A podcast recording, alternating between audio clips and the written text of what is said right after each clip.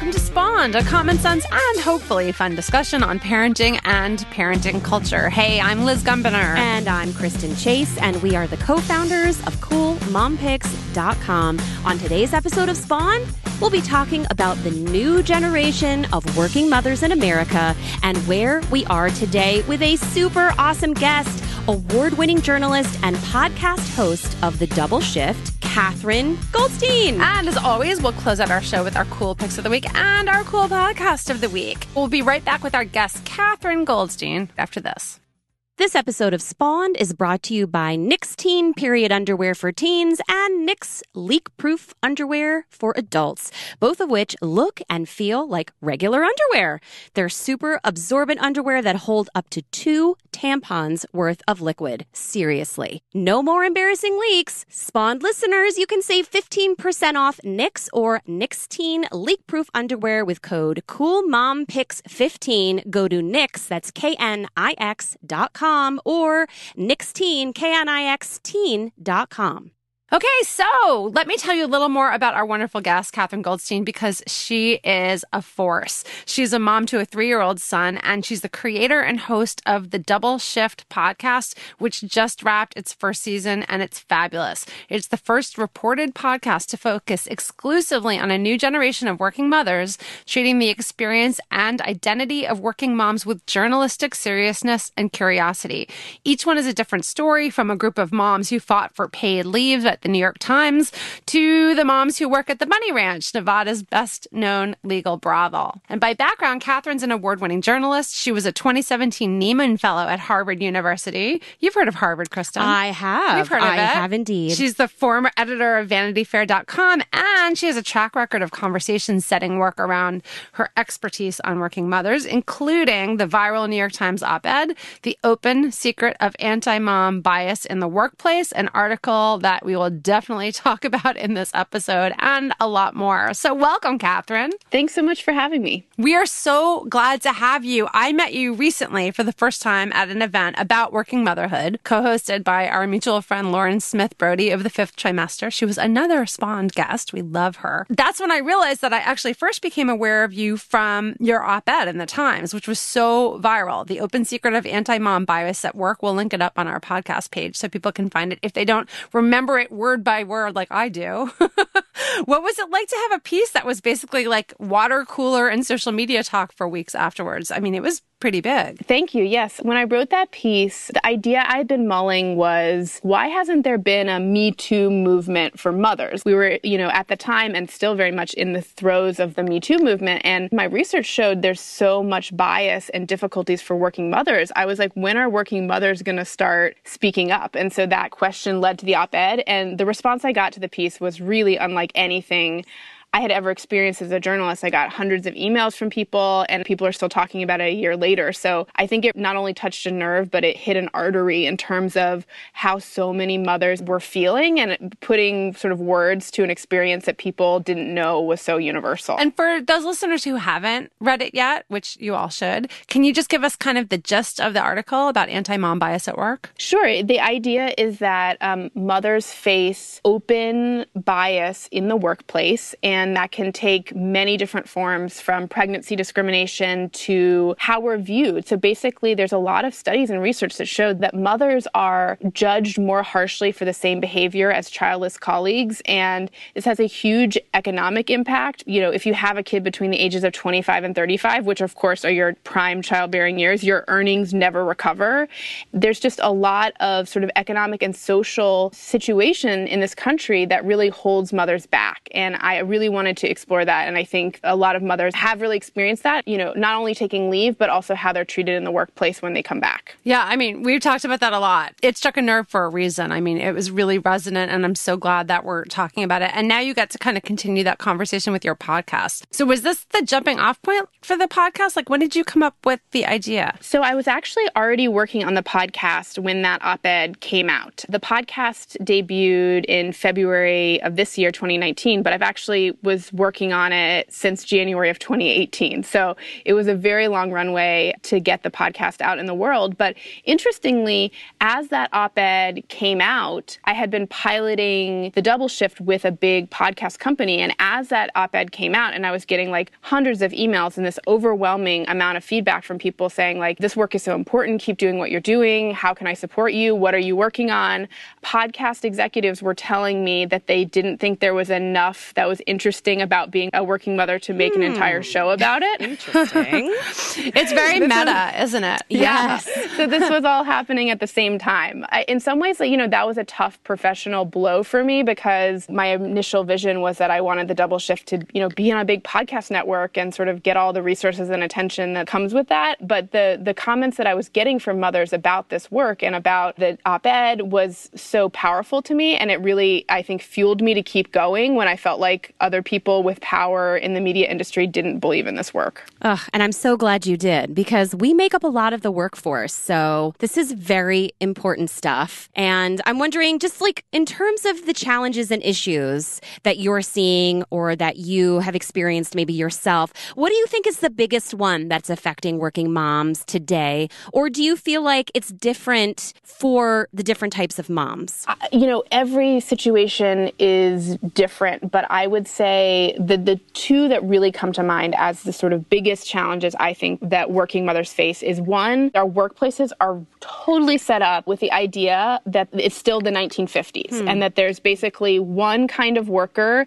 and it is a dude with no childcare responsibilities or caregiving responsibilities of any kind. And that's how workplaces are still set up mostly. And, and you know that's white collar working and that's shift working. And you know that's just not the case. 70% of mothers in America work and the workplaces you know a lot of them are 50 or more years behind the times so I would say that is one huge part and then the second is just the cost of childcare. The combination of those two things are really powerful hindrances to women's advancement in the workplace. And of course, like childcare is not just a women's issue, but too often uh, women are the ones that end up dropping out of the workforce or having to take step backs or work for less pay because of the cost of childcare. And we're already making less. So then, then we leave. And then, like you said, we can't make up the difference. It feels like there's a lot of lose lose and not a lot of win happening.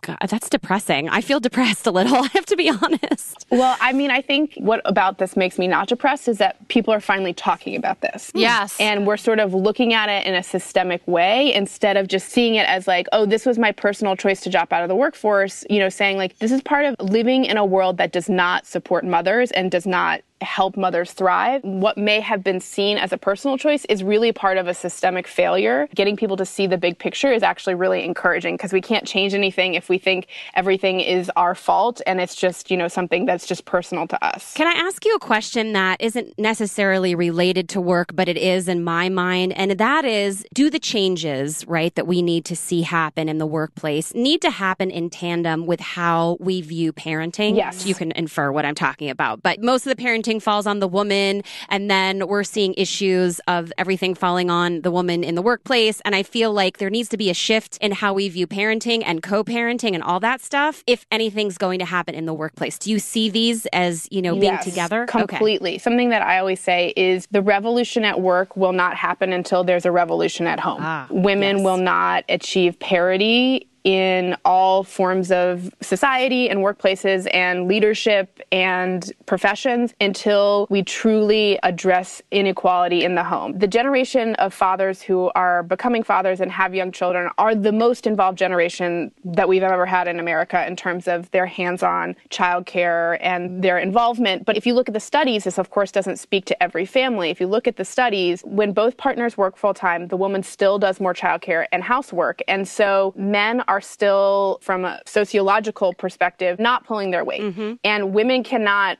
give so much to their careers when they are still doing so much at home. And are you finding from all the kinds of women you've interviewed, because I haven't listened to the whole season yet, but you know, the brothel episode was fascinating. A lot of those were single moms.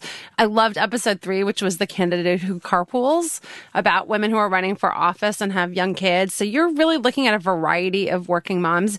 Do you feel like this is consistent? Did they all talk about a lack of parity and division of labor at home? They actually don't all talk about that. That's more of my inference. Interesting. The first season of the double shift, we talk very little about partners, which is something that I think we definitely can explore in future seasons. Um, it was really important to me for the focus truly to be on mother stories and not making it about parenting and not making it about relationships. Like I felt like I had a chip on my shoulder that when people told me that there wasn't anything interesting about mothers, that I really wanted to focus on mothers and not bring in so many other people into that equation. And so I think there's a lot more to do there. Most of the women that I interviewed for the double shift would probably say they have very involved and supportive partners. But supportive is an interesting word, right? Yes, because supportive Supportive. Let's lay it out, Katherine. Yeah. that lay could it be out. a whole episode. supportive is I don't know, it's like you're running a marathon and they're like handing you a cup of water. Like Yes. that is supportive, you know? Mm-hmm. Or they're cheering for you at the finish line. But, you know, my feeling about and I think the candidate who carpools, which was um episode about Ashton Clemmons who ran for a state house seat in North Carolina with three little kids, she said like her husband does a whole lot and he had really stepped up his involvement and his parenting as she was running for office. But, you know, we actually had a really interesting moment in the episode that everyone brings up to me, which was so we were doing the interview and her daughter accidentally got left at ballet by the babysitter. I remember. You're listening to it live as it happens for Yeah. our listeners who haven't yet listened to the double shift. It's like, I mean, this is the best possible way, kind of NPR like. Like it's really like journalism with fascinating human interest stories about these people. And I'm listening in real time as this woman realizes her daughter is stuck at ballet and she's doing an interview and there's no one to pick her up. Right.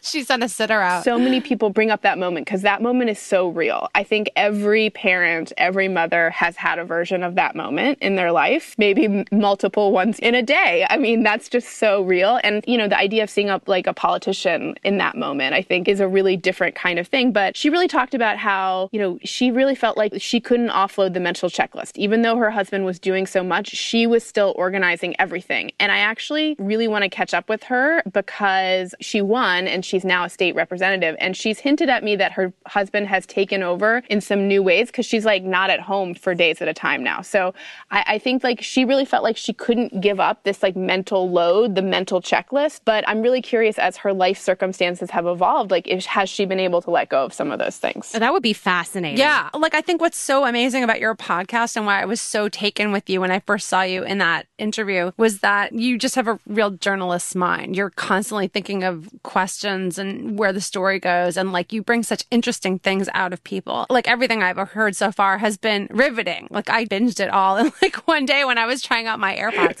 what I want to know is since there's so many fascinating interviews in your podcast, and unlike whatever podcast network told you that this was one note and that there weren't enough stories, I think there are tons of stories.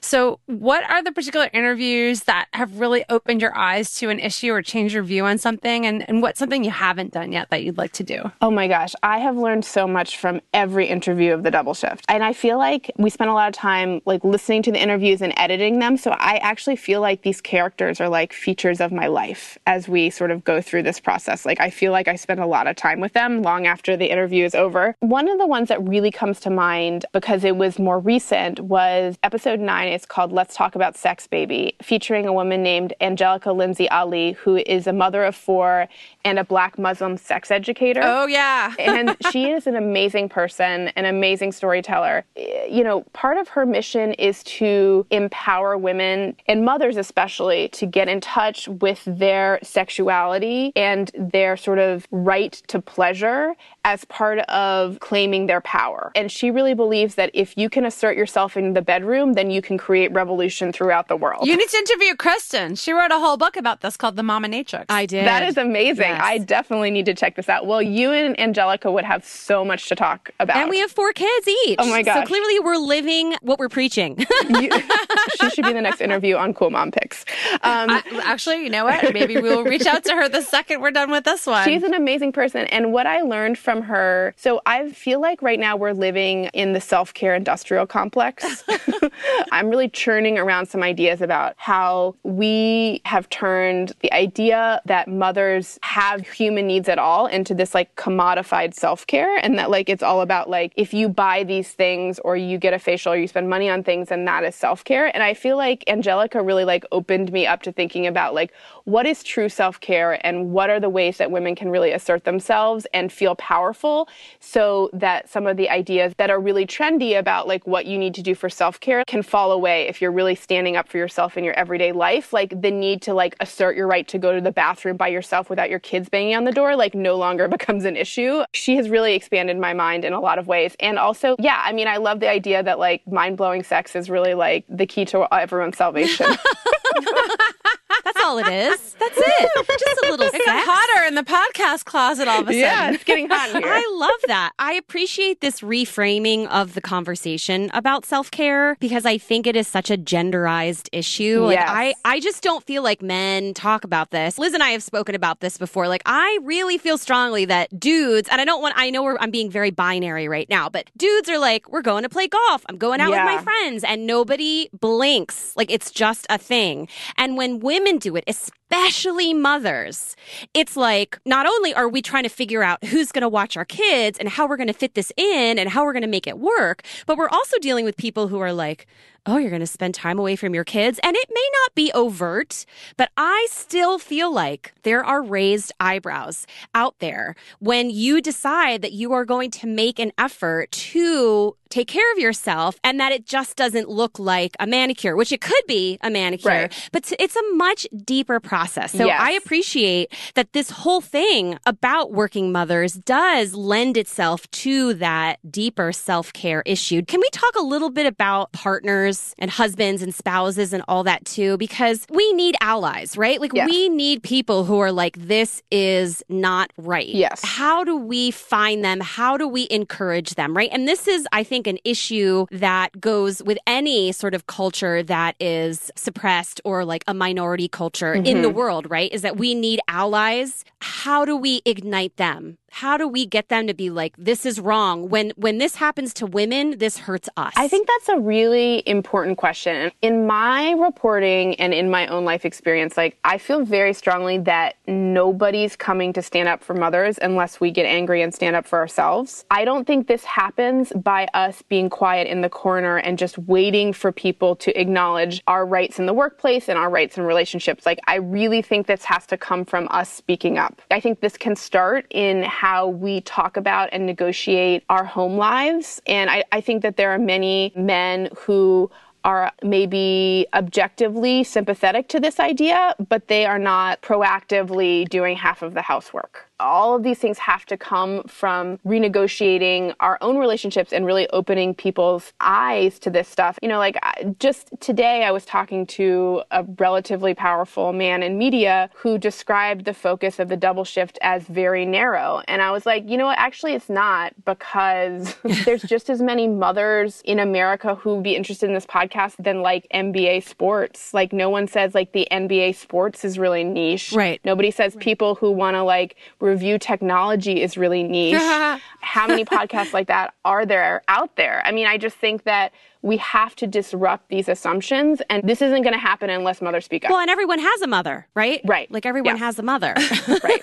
well, we, I mean, we got into parent blogging, writing about motherhood and our website 14 years ago. We've seen this from the beginning, where if you had mom in a website and there was a business story about it, it would go in the lifestyle section. And if it had dad in the title, it would go in the finance section. Yes. We publish a, a channel called Cool Mom Tech. And we've had advertisers say, oh, well, we're not buying any mom sites now. We're like, it's a tech site Yeah. for parents who buy tech. Moms live on tech Yeah. because they're working moms, they're multitasking. It's how they connect with their families and see their home security systems and check in with the babysitter. And and there were so many clients, especially early on, who just said, I don't, I just don't see it. Right. Yeah. No. And I think it's only really starting to change. I think think there's still issues of getting real reporting about mothers in major outlets. Basically, it's all op eds or personal essays. People aren't interested in actually doing like research and reporting and journalism that relates to mothers. And the, I, the same thing, like, oh, it's lifestyle, oh, it's parenting. And I think like that's one of the things about the double shift that I say in the intro of the show that it's not about parenting or kids, it's about us. Hmm. Because people couldn't understand that there could be a whole podcast aimed at mothers that didn't talk about children. Yes. Yes. yes. And, you know, we did an episode a few weeks ago. I talked to Sarah Berliner, who oh, yes. started Vote Like a Mother, yes. and we had a fabulous discussion about the ways things are changing. And in part, you're seeing it now with the crop of Democratic candidates. There's mm. many of them at this recording date because we're early in the season, but we're hearing about mothers and motherhood and family leave like nonstop on the trail already. Yes. And that's something we didn't hear eight years ago, even. So I, I, do think it's starting to change. Like, that's why I was so taken, especially with your episode about the mom who was running for office, because I think the more we get women in positions of power, all kinds of power, but especially in politics where they can start talking about this day to day and it becomes part of civics, the more I think men are going to start to see how it impacts them and how it, it's got financial impact and that it matters to all of us. Well, I hope it also impacts how we parent our boys. I know, Liz, you've got two girls. Katherine, you've got a son, and yes. I have a son who's a tween. And I think that I hope that this conversation not only is something that women and girls will talk about, but that we can also show that impact on how we parent our sons and how we point out the discrepancies and the disparities that, you know, like my son has three sisters, like how that will affect him and them. And also, as a role model. So they see what I'm doing and that I'm taking time for myself. Like I'm leaving right now and I'm going to work on this and you're good. You can handle yourselves or, you know, your stepdad can handle you or whatever it is. I also feel like it's a call to parents as well to focus on how they're parenting their boys. I, I totally agree with that because so often we get into these conversations where it's like, we need to be these role models for our daughters. And I think it's just as important to be role models for our sons in what equal relationships relationships are and how men can be involved in the home and what it means to be uh, an equal parent and co-parent and partner. Um, you know, if we can move to something a little more personal. Sure. Um, we discussed this a little bit. So on episode six on your podcast, without giving up too much away, or you can talk about as much as you want, it's basically an audio diary in real time about you juggling your own work family balance and trying to get the podcast off the ground and doing work projects at the same time, finding out you were pregnant and then things take a turn. And I just love how honest and raw and poignant and beautiful the whole thing is, and how much I think it helps to destigmatize a lot of the feelings we have around pregnancy and the challenges of pregnancy. Can you talk a little bit about making that episode? Sure. I was learning how to do audio work as I was getting the podcast off the ground, and I just started making recordings about my life. And 90% of them weren't particularly interesting. Um, they were just like, okay, here's what I'm doing, here's what happened. We moved from New York to North Carolina, and I thought it would be mostly about, you know, moving transition and like getting the podcast off the ground. Over the course of making this, I discovered I was pregnant a little unexpectedly. And at the same time, I felt like I was sort of at this like pivotal moment and beginning in my career with getting the podcast off the ground and getting it piloted with a big podcast company. And I went on to have a miscarriage. And all of that was documented in real time through this audio documentary. And you know, I had so much angst about releasing this episode because the rest of the double shift, I think, very much has my point of view. Um, but I'm not sort of like. You're not the story. Yeah, I, I'm not the center of the story because there's so many interesting women, and I don't privilege my experience over any other woman's experience in the double shift. And so I'm not the central character of any of the other stories of the double shift. And so I had a lot of anxiety about it. And I'm also not a big social media sharer. And I had mentioned having a miscarriage in an op ed that I wrote, but I'm I just, I had a lot of anxiety. And I think if you listen to the episode, you can understand why, because it's very unfiltered and it really sort of feels like you're in my brain. And it felt very vulnerable to me. I'm not, I'm not someone who has like really strong like faith traditions. And I feel like for me, the idea that my suffering would help other people who are suffering gives like my tough experience meaning to me. Like, I, I don't necessarily like think like everything happens for a reason or like, you know, there's some necessarily a higher plan in difficult experiences, but to me, my religion is journalism. And so I felt like, you know, sharing that story would be powerful. And I think it really did resonate powerfully with people who have had miscarriages and have felt really alone, and also women who've had a human body who have gone through pregnancy or just gone through difficult experiences and have had conflicts between work and family. And I, I think I did tap into something, and I did hear from a lot of people about that that episode meant a lot to them. Yeah, I mean, on a personal note, I just really appreciated how honest your subjects have been in your other interviews and then how honest you were here. And I, I, really think that talking about things like that helps to destigmatize all the issues that we feel we can't talk about, especially at work, to get back to the point of the double shift. Absolutely. I just read The Gifts of Imperfection by Brene Brown. And one of the things she points out is that we need to tell our stories as a way to combat shame and guilt, as a way to live authentically and to help challenge others other people because when you open yourself up and you are vulnerable like that, it's kind of Pandora's box on the flip side, right? It's like a beautiful invitation to people to then share themselves and to feel connected and heard themselves, even if they don't reach out to you. I feel like when you're able to do that, and that was very brave to do, I, I believe that it allows other people to be heard. So thank you so much for doing that. That's not easy by any means. Liz and I have both at different levels shared many things on the web, and we know how that can be. So, and I'm glad you got positive feedback. Yes, that's true. That's very true. That's the scariest part of all. So let's end on a positive note here. What are the silver linings? What's getting better for working moms right now? So I'm actually optimistic that a lot of things are getting better for working moms. Like, I don't know if I could keep getting up and doing this if I didn't think things were getting better. You know, one of the things I was reflecting on that op ed that we talked about at the beginning of this conversation, asking, you know, when are moms going to start standing up and saying that we shouldn't be treated in this way? That happened a year ago. And I sort of took stock of there's been a lot lot more examples of mothers standing up for themselves. There's a lot more examples of mothers suing their employers. There's been some great work in the New York Times about a bunch of different industries where people are willing to go on the record to sort of talk about their experiences. And I actually do feel like mothers are now saying moms too. And that has changed even in the course of a year in terms of public cases about pregnancy discrimination or discrimination in the workplace. So that I find really heartening. Even when I became a mother almost almost four years ago, I think that there was not the same kind of conversation going on about the challenges that mothers face in the workplace and what those realities are. I didn't know any of those things, honestly. And I feel like there's been a whole new opening about what is and isn't okay in workplaces and how workplaces need to get better that wasn't even as alive even four years ago. That's very encouraging. And I'm glad to hear that since we are both working moms. Yes. and we have a lot of working moms listening. So I think that's great. And I'm really excited to share your podcast with our listeners. I really hope you guys will take a listen to the double shift. So let us know where can we find you if we want to hear more? You can find the double shift wherever you listen to podcasts. The is our website with all sorts of great info.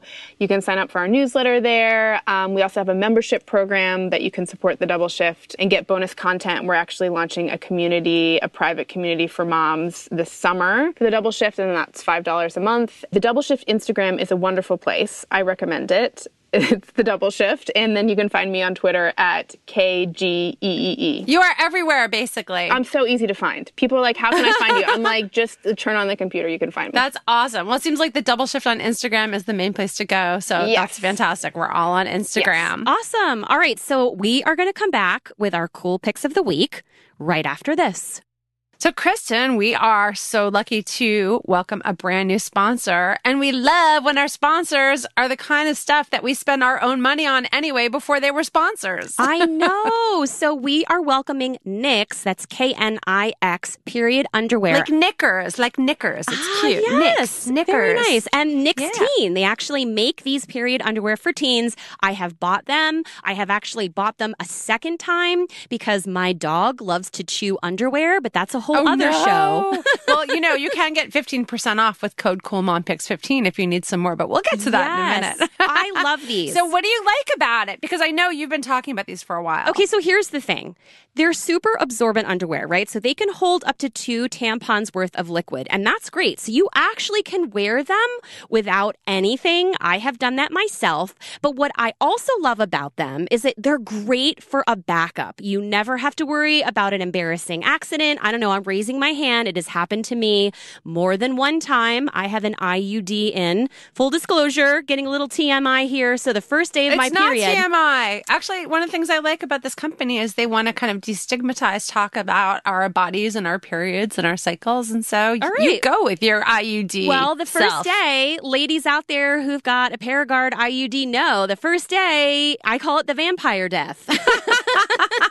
you know what? I always have my period underwear on with other things, so you can wear them alone. But if you've got a heavy flow, you can wear them with other things, and then you don't have to worry about leaks. And I don't know about you, Liz, but like when I was a teenager, I would never wear white shorts. Like I would never wear white pants because I was always afraid of a leak. Even like thin jeans can be scary in the summer Yes. and shorts like that creep up. Yeah, so I'm with you. And we just got a pair. They sent us one. Thank you. And even though I haven't tried it yet because it just came, they're really nice. They're like uh fancy, like nice kind of stretchy, comfy underwear. They just look like regular underwear. Very sleek. They even have thongs. Did you know that? They Yes, have thongs I and do. boy shorts and briefs and bikinis, like all sorts of styles. They're really they're good. They're a good product. Yeah, they have something for everyone, and they actually have a no stink technology that fights odor and keeps the fabric fresh. You are a fount of information about Knix and Knixteen. This is true. I just love that you're just reeling off all these copy points. well, you know what? Because I love them. And, you know, these are the questions that people ask us when it comes to period underwear. If you raise an eyebrow and you're like, period underwear,